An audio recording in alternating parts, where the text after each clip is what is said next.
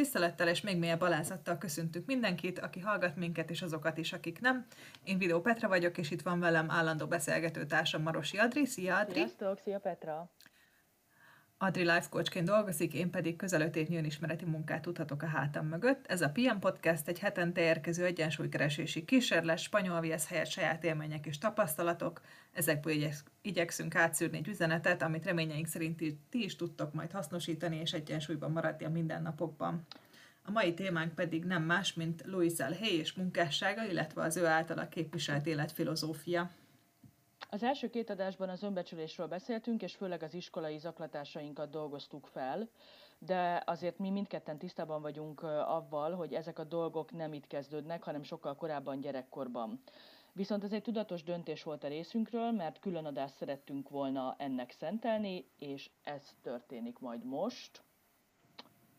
A lehetséges okok között, amik akár gyerekkorban is okozhatnak, illetve sérülhet az önbecsülésünk, talán így pontosabb, ha így fogalmazok, Szulc Veronika life coachnak a weboldalán találtam négy nagyon érdekes okot.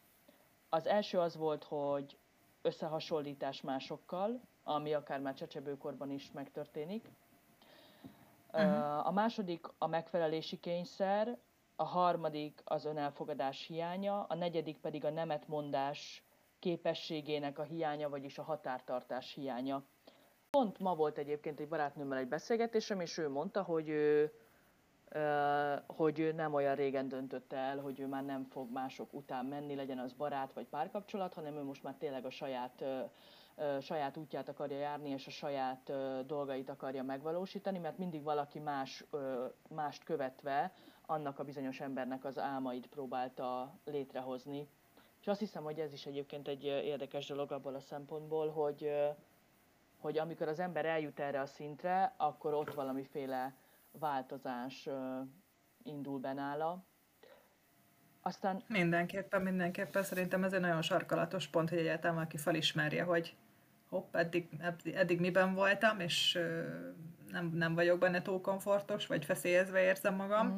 És ez mondjuk pont nem az, amit én szeretnék csinálni. Mm. Ö, nyilván oda is el kell jutni, hogy egyáltalán valaki felismerje, hogy mit szeretne csinálni. Mert amíg odáig nem jut el, addig, addig könnyen Persze. mások uh-huh. életét éli, úgymond. Igen, igen. Az önelfogadás hiánya az ugyanez, a, a, tehát az a, ez az, végül is ez az önszeretet hiánya, túlzott kritikusság önmagunkkal szemben, öm, szélsőséges esetben akár önutálatig is fajulhat, és így kerülhetünk nagyon könnyen méltatlan helyzetekbe és méltatlan emberi kapcsolatokba is, illetve ugye azért kerülünk bele, mert hogy belemegyünk, mert azt gondoljuk, hogy ennél többet nem érdemlünk. Szóval a határkezelési problémák meg ugye az, amikor megengedjük magunknak. Talán ez pont a self-love adás kapcsán beszélgettünk erről, hogy, hogy, hogy ez mennyire fontos, amikor kimerjük mondani, hogy most mi valahova nem megyünk, vagy mi most valamit nem teszünk meg. Vagy hazamegyünk, amikor elfáradtak, nálam például ez szokott lenni, hogy jó, elmegyek valahova, de hát én már ilyen, nem tudom, tíz-tizenegy fele én már elfáradok, és akkor bár még mindenki ott kellemesen beszélgetget, meg olyan, olyan kicsit cikinek érzem én is úgy elsőnek felállni, de aztán, aztán mindig meggyőzem magam, hogy de én most már menni akarok, mm. és bármennyire ciki, oda fogok menni kedvesen a, a házigazdához mondjuk, és, és el fogom mondani, hogy bocs, ide én elfáradtam, nagyon, nagyon köszönöm, mm. de most így mm. mára nekem így ennyi. Mm. Mm. Mm. Ez... Um... Azon gondolkodom most, hogy ugye gyerekként ezeket uh, szerintem azért is tesszük meg sokkal kevésbé, mert, uh, mert hogy annyira akarunk ugye valahova tartozni. Tehát, hogy a, a, a világunkban való szerepünket azt a számunkra fontos embereknek a reakciói alapján mérjük. Előjáróban gyorsan elmondanék pár ö, dolgot Louise életéről, hogy ö, mégiscsak legyen egy képünk, hogy honnan indult és ö, mit épített fel. Ugye egy amerikai szerző, motivációs előadó, ezerkilencszázhuszonhatban született, és több önsegítő könyvet írt, többek között a You can heal your life-t, vagyis magyarul éld az életedet, ami ezerkilencszáznyolcvannégyben lett kiadva. Hát Louise-nak elég ö, mostoha a gyerekkora volt, őt évesen megerőszakolták, a mostoha apja is abuzálta, a tiniként teherbe esett, és a babáját nevez, nevelőszülőkhöz adta, majd kihullott a középiskolából, és alacsony fizetésű munkákból tartotta fenn magát. Uh-huh. Később modellkedett, és ezerkilencszázötvennégyben férjhez ment, majd tizennégy év házasság után a férje elhagyta egy másik nőért, és ekkor talált a és akkor találta meg a First Church of Religious Science-et, ahol hát ilyen új, újfajta gondolatoknak a, a, az egyháza volt, és ott kezdte tanulmányozni az úgynevezett New Thought-ot, vagyis az új gondolatot, ami Florence Covershintől származott. Egyébként ő, ő az az első ember, aki talán a pozitív gondolatok erejében egyáltalán elkezdett hinni, hogy ilyesmi létezhet, és tehát ezzel a pozitív gondolkodással kezdett foglalkozni, és hogy, hogy ennek hatására meg lehet változtatni az emberek fizikai vagy materiális körülményeit, akár a testet is meg lehet gyógyítani.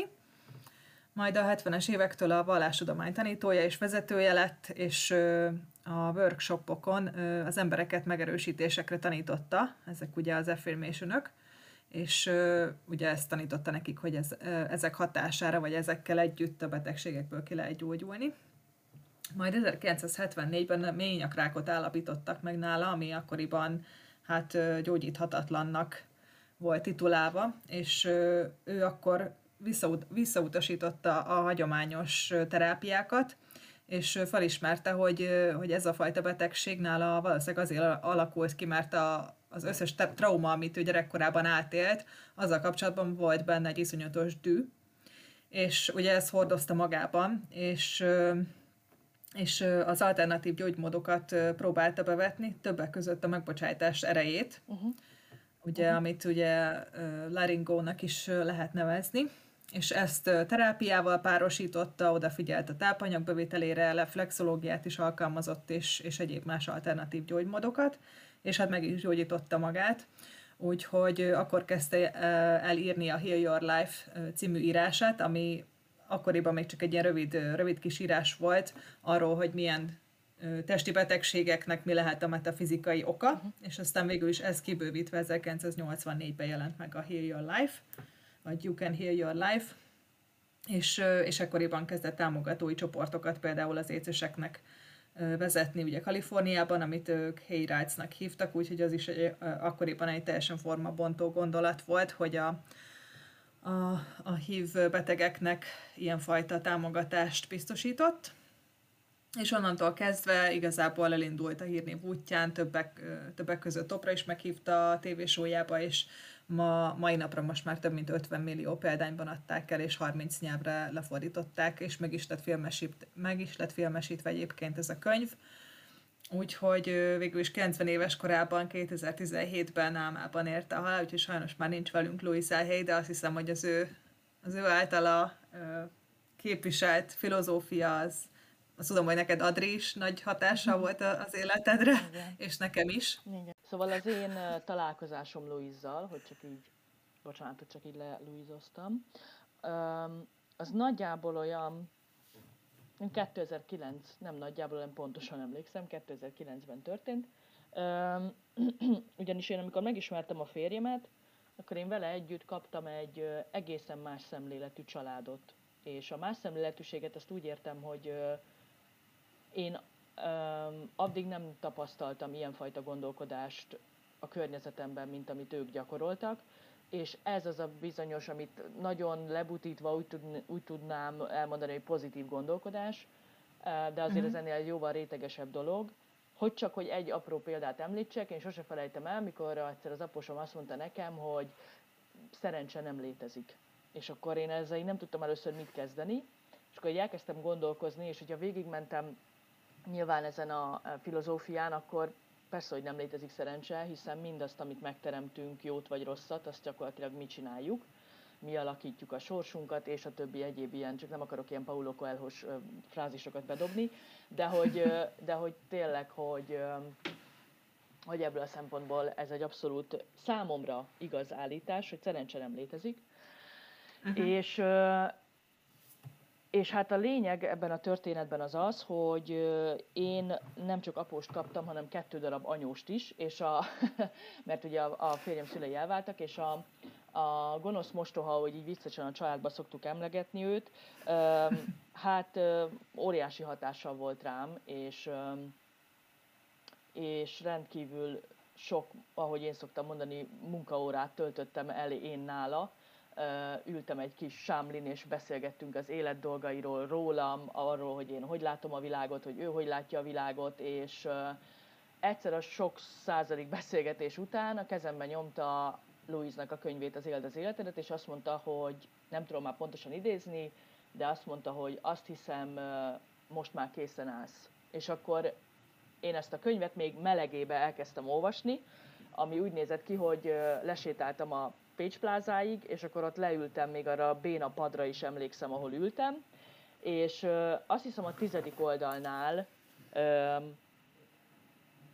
a tizedik oldalnál kezdtem el gyakorlatilag, mint egy kisgyerek bőgni, mert hogy ott arról ír a Louise, a könyvnek az eleje tulajdonképpen arról szól, hogy, hogy kisgyermekként mi tökéletesek vagyunk, hiszen egy baba nem gondolja magát, nincs, nincs saját magáról semmilyen rossz véleménye, ő tökéletesnek látja magát, és mindaz, ahogy rá reagálnak a világba, azt fogadja el alapértelmezetként, és, uh-huh.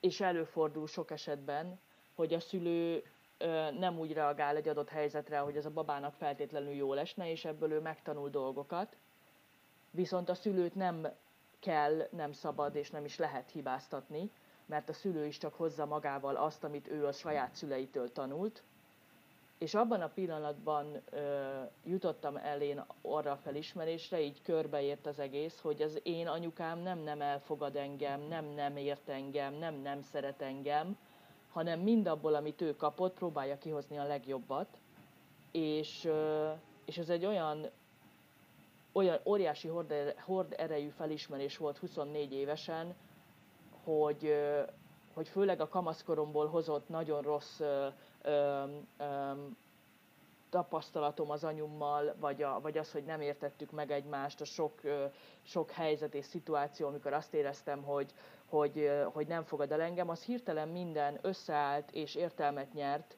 és abban a pillanatban rájöttem, hogy nekem van a legcsodálatosabb anyukám, mert az ő édesanyja sem volt, nem élte meg igazán jól az anyaságát, és mindabból abból a, abból a, hát mondjuk ki viszonylag nem túl sokból, amit az anyu kapott, ő megpróbálta a tőle telhető legjobbat kihozni.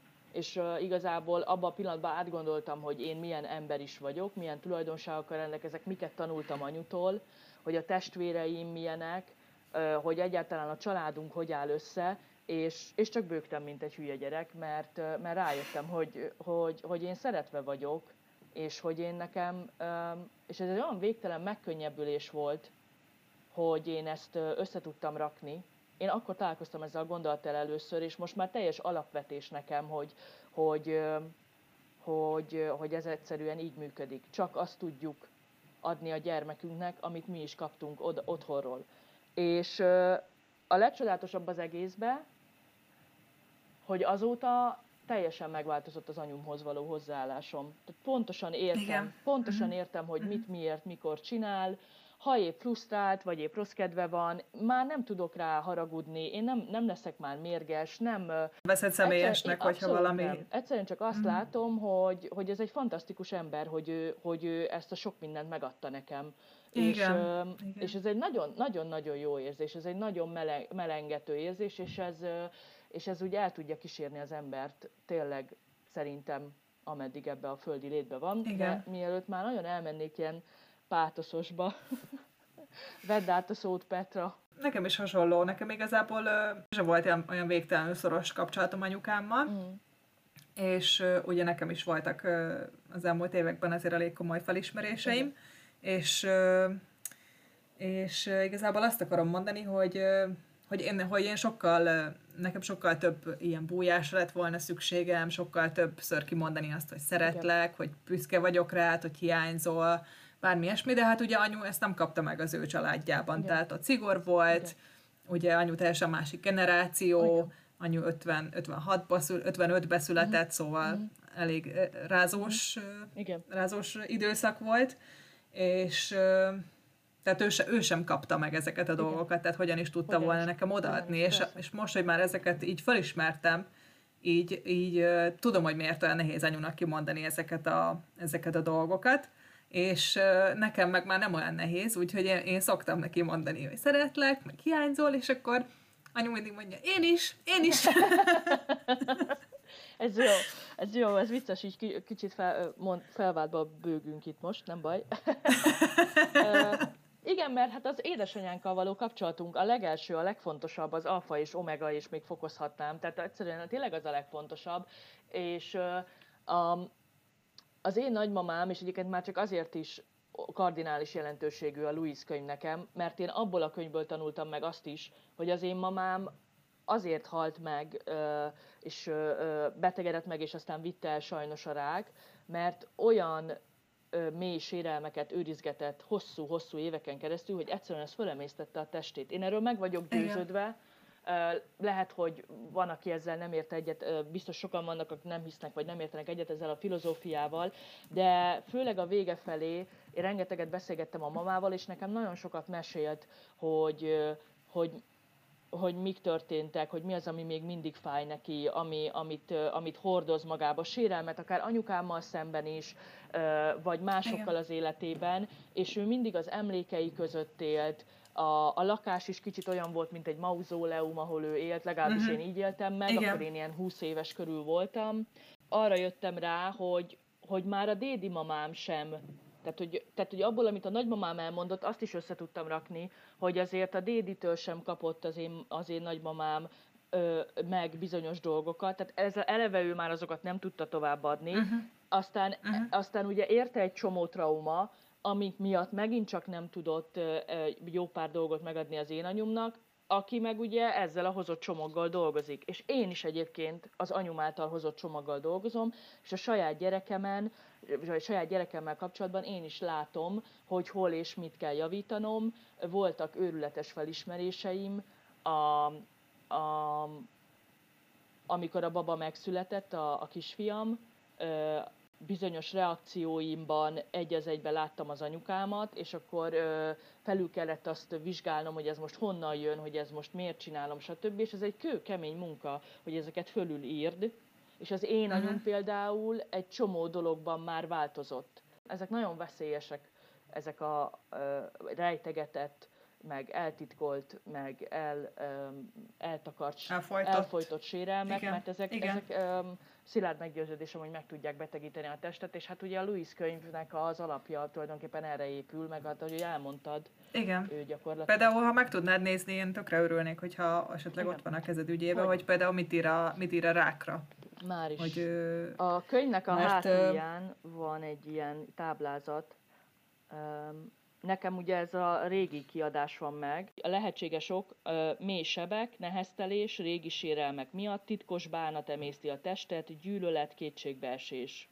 Ez a fajta, amit ő is mondott, hogy ez a fajta dühés, amit hordozott magába a, az őt ért bántások során, és, és ugye mi gyógyította, meg végül is az, hogy megbocsájtott, és ugye itt nem, ezt nem ilyen nagyon magasztosan kell képzelni, hogy akkor most odamész az illetőhöz és hátba veregeted, hanem egyszerűen saját magadba elengedni ezt a dolgot, mert ugye ezzel csak saját magadat mérgezed, az az, az ember nem fog semmit érezni ebből a dühből, vagy, vagy fájdalomból, igen. aki ezt neked okozta, csak saját magadat emészted vele gyakorlatilag, és ugye, ha kimondjuk, ha túltesszük magunkat rajta, elfogadjuk. Most, ahogy beszéltél, az jutott eszembe, hogy, hogy ezeket nagyon nehéz megtenni addig, még akkor is, hogyha az ember tudatosan tudja, hogy, hogy tehát elolvastál mondjuk ezt a könyvet, és tényleg betalált nála, és a többi. Mert van egyébként, akinek odaadtam én is a kezébe, és nem. Tehát, hogy, hogy mai napig nem olvasta el. De, de hogy ez akkor is nagyon nehéz megcsinálni. Szerintem addig, amíg te magadon nem tapasztalsz valamit. És ebben azért... Már hogy fizikai tünetet? Igen, és ezt azért is hoztam fel ebben a formában, mert hogy én is gyűjtögettem haragot. Szóval aminek az eredménye egy karbunkulus nevezetű ö, betegség volt, ez gyakorlatilag egy szőrtöszőnek az eléggé ö, erős ö, begyulladása, ö, ami, ö, ami nem is szép látvány, és borzasztóan fájdalmas. És ö, ebben a könyvben megtaláltam, és azt írja a lehetséges oknak, hogy személyes sérelmekből táplálkozó méreg. És ennél pontosabban nem is lehetne megfogalmazni, most nem szeretnék ezzel az időt húzni, hogy ebbe belemegyek, de nekem uh-huh. akkor volt, ö, ö, volt egy bizonyos ember felé nagyon erős ö, ö, gyűjtögetett haragom, és én akkor, uh-huh. én azt hiszem, hogy én akkor jutottam el a tudatosságon túl egy olyan szintre, hogy akkor én hogy azóta tényleg vigyázok arra, hogy ne gyűjtögessek dolgokat. És te akkor felismerted, hogy én ez már, miért van? Hát igen, mert ugye én már tisztában voltam ez a, ezzel a Louise könyv miatt, és ugye azért meséltem ezt az Aha. egész történetet, mert ugye mondtad, hogy az embernek, amikor ez tudatosodik, akkor ez így tök jól, tehát akkor meg tudjuk azt tenni, hogy, hogy akkor nem gyűjtögetünk haragot, és odafigyelünk a belső lelki működésünkre, hogy ne legyünk betegek, de, de szerintem ez addig, amíg, hát sajnálatos módon az én példám az azt mutatja, hogy addig, amíg ez veled nem történik, hiába látod át magát a körforgást, addig igazából tényleg nagyon nehéz ezt a mindennapokba megtenni. Szóval én nem... Hát azt... meg, meg átláthatod, bocsánat, átláthatod a körforgást, meg azzal párhuzamosan lehet neked is problémát, de ha nem kapcsolod össze... Ja, igen, jogos. Akkor, akkor ez megint, jogos. megint akkor hát addig én, ugye igen, nem fog semmi változni. Igen, hát én addigra ugye már ezt tudtam, és amikor jött a betegség, akkor ugye hát előtte így csak ki voltam, Jézus Mária, mi ez, nagyon fáj, Úristen, de ronda, egyre nagyobb, Jézusom, mi ez, Úristen, ez volt, és akkor utána, amikor ezen túl voltam, ezen a kezdeti kétségbeesésen, akkor kezdtem el gondolkozni, és csak úgy mondom, biztos nincs benne, megnézem, és benne van. Nekem ugye tért problémám van, ezt most pár nappal ezelőtt megkértem, hogy nézd meg, hogy mi a, mi a, ja, a tért problémának a, az eredője, igen. és uh, ugye ez a, az az ego, igen. az, hogy Büszke, olyan felelősséget igen. veszek magamra, amit, ami nem az enyém, a büszkeség, igen, tudom, igen. Az, uh-huh. igen, az az érzésem, hogy, hogy mindent nekem kell megoldani, uh-huh. és, uh, és egyébként tegnap uh, írtam is magamnak egy ilyen listát, Oha. megerősítésekkel, Aha. illetve hát online találtam, de, de leírtam, hogy elengedek minden rugalmatlanságot, minden makacságot, de minden jó. egót, amit a térdemben hordozok, úgyhogy próbálok most a térdemre úgy gondolni, hogy, hogy ez flexibilis, és, és könnyedén mozog, és, és nem, nem az a tudat van bennem, mert ugye elvil, eddig, egészen eddig az volt bennem, hogy mert nekem rosszak a térdeim. Aha. Ugye, és ezzel a tudattal éltem, hogy hát nekem rosszak, és ropognak, és fájnak, és, és én ezt örököltem, és nem tudom micsoda. Elkezdtem azon úgy hozzáállni a térdemhez, hogy az én térdeim egészségesek, ők támogatnak engem, meg tudom tartani az egyensúlyom, és nyilván most ezt nem azt mondom, hogy innentől kezdve akkor mától az én térdeimnek semmi baja, és tökéletesek a porcok, és, és semmi nem lesz, de magát a gondolat magot elültettem, és ezt folyamatosan, folyamatosan mondogatom magamnak, és, és egy idő után el fogom hinni, és felül fogom írni ezt a fajta negatív, ö, negatív viszonyulást a térdemhez, és, és utána remélhetőleg rendbe is fog jönni valójában, fizikai valójában a térdem. Igen, mert ugye ebben a könyvben az a tök jó, hogy nem csak az van, hogy itt jól megkapjuk a, a, a nagy valóságot, hogy akkor anyukám, mi is a problémád valójában, hanem van mellette ebben a táblázatban egy megerősítés, egy új megerősítés, és ugye nálad uh-huh. a te esetedben ugye a térdnél a rugalmas és simulékony vagyok című megerő, megerősítést ajánlja Louise. Az én esetemben ugye a karbonkullucnál elengedem a múltat, hagyom, hogy az idő begyógyítsa minden sebemet, és ha már említettük a rákot, akkor azt is megnézném. Az új megerősítés, a szeretettel megbocsátok, és elengedem a múltat, lényemet öröm járja át, szeretem magamat, bízom magamban. Erős. Az. És pont tök jó, hogy felhoztad ezt, hogy nem, a, nem holnapra fog ez megváltozni, hanem csak elültetted a magot. A leggyakoribb visszajelzés, amit szoktam kapni, még annó, amikor én is így nagyon mindenkinek akartam ezt mondani, mert számomra ez olyan óriási nagy áttörés, felfedezés és, és, és mindenség volt, hogy én akkor mindenkit meg akartam téríteni, de, és, és meséltem ezekről a dolgokról, és akkor az volt, hogy aha, és akkor elképzelem, hogy milliómos leszek, és akkor hónapra az leszek. Na, hagyjál már, tudod. És hogy pont, pont nem ez a lényege az egésznek, hanem, hanem gyakorlatilag az, amit te mondasz, hogy elülteted a magot, és aztán gyakorolsz. Mert, mert egy idő után, ahogy szintén te mondtad az előbb, az agyad elhiszi. Az agyunk mindent elhisz. A jót is, meg a rosszat. Amit mondanak. Igen, a jót Igen. is, és a rosszat is. És ő nem tesz különbséget. Erről van csak szó, hogy a rezgéseink, amit, amiket kiküldünk, azok vagy pozitívak, vagy negatívak. Minél többet mondunk valamit, az fog megtörténni, ezért érdemes mindig azokra a dolgokra gondolni, amit egyébként szeretnénk, és érdemes konkrét megerősítésekkel támogatni az agyunkat, mert ez olyan, mint a biciklizés, ha eleget gyakoroljuk, akkor tudni fogjuk, hogy hogy kell. És, Igen, és... Mondjad csak. És például a, például a Louise-nak ugye van egy ilyen tök jó gondolata, hogyha, hogyha valamitől félünk, valami be fog következni, és mi attól félünk, akkor mi nem magától, attól az eseménytől félünk, hanem, a, hanem attól a gondolattól, hogy ez be fog következni. Igen.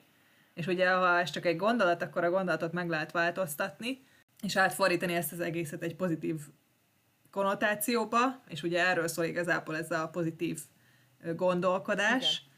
Akkor ugye nem a negatív fele fogok ö, menni, hanem, hanem, hanem már maga az attitűdöm olyan lesz, hogy magabiztos, és, ö, és egy pozitív vibe fog körülvenni. Igen, és ami még fontos tud lenni, hogy soha ne jövő időbe fogalmazzunk. Tehát amikor beszélünk magunkról, akkor mindig úgy beszéljünk róla, mintha az már meg lenne, mintha az már megtörténne. Mondok egy ilyen nagyon bagatel kis példát. Volt, van nekem, hát Anikót már ismeritek, mert azt hiszem, hogy addigra már lement a meditációs adás. Úgyhogy Anikót ismeritek. Kitalálta magának ez az őrült nőszemély, hogy ő egy ilyen almazöld jaguárt akar majd vezetni egyszer. És ö, olyannyira belement gondolatilag ebbe a dologba, hogy azt is elképzelte, hogy milyen érzés benne ülni, milyen érzés lesz a kormányt fogni, amikor benne ül az autóba, milyen ruha lesz rajta, és csak ezeket a, ezt a gondolatot futtatta újra és újra a fejébe, és nagyon vicces volt, mert onnantól kezdve mindenhol az almazöld jaguárokat látott. Ti most azt hiszitek, hogy hülyéskedek, de rendesen ugye mi akkoriban Budapesten együtt laktunk, és mondta, hogy gyere le és nézd meg, mert itt áll lenne egy zöld almazöld jaguár, mondom, szórakozol, és tényleg, és állandóan meg mindenhonnan, mert hogy ez is például, tehát akkor a, mert ugye arra, arra fókuszálsz, és lehet, hogy ez előtte is ott áll, csak ő neki nem tűnt fel, és igen. Aztán végül is egy idő után már nem tartotta olyan fontosnak, hogy ő almazöld, vagy nem jaguárba üldögéljen, de hogy, de hogy egyszerűen önmagában ez, hogy, ez, hogy ilyesmik, ilyesmik is meg tudnak történni, az szerintem tök jó előjele annak, Hogy,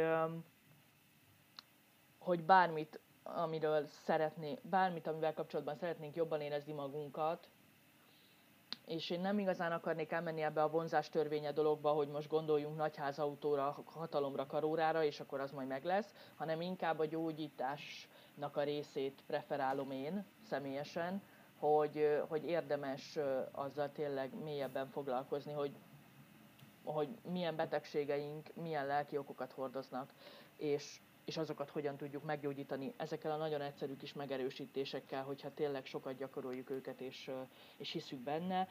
Persze, ez nem válthat ki semmilyen orvosi ö, beavatkozást, ö, vagy bármilyen gyógyszeres kezelést, tehát én nem, nem akarnám ezt ö, üzenni a hallgatóknak, de hogy ez egy, ez egy nagyon erős ö, eszköz lehet a kezünkben. A Louise-nek a könyvében az első pár oldalon szerepel a filozófiájának néhány alaptétele, ebből csak egy párat felolvasnék, mert, mert nagyon szeretem ezeket a gondolatokat. Teljes mértékben felelősek vagyunk mindazért, ami történt és történik velünk. Minden egyes gondolatunk a jövőnket alakítja. A hatalom lényege a mostban rejlik. A neheztelés, a rosszallás és bűntudat a legkártékonyabb beidegződések. A sérelmekről való lemondás még a rákot is meggyógyíthatja. Késznek kell lennünk arra, hogy megtanuljuk szeretni önmagunkat. Dióhéjban ennyit tudnánk uh, szerintem megemlíteni Louise Hayről, az ő fantasztikus munkásságáról és az Éld az életet című könyvről. Hát még biztos lehetne róla hát jó igen, sokat beszélni, de, tudnánk. de most, most ennyit szálltunk, mindenki olvassál a könyvet. Mindenki olvassál a könyvet, és kész. És... Um, és egyéb iránt pedig természetesen jövünk jövő héten is, további érdekes témákkal, nem áruljuk el, hogy legyen meglepi, hogy mi lesz, és addig is keressük az egyensúlyt. Sziasztok! Sziasztok!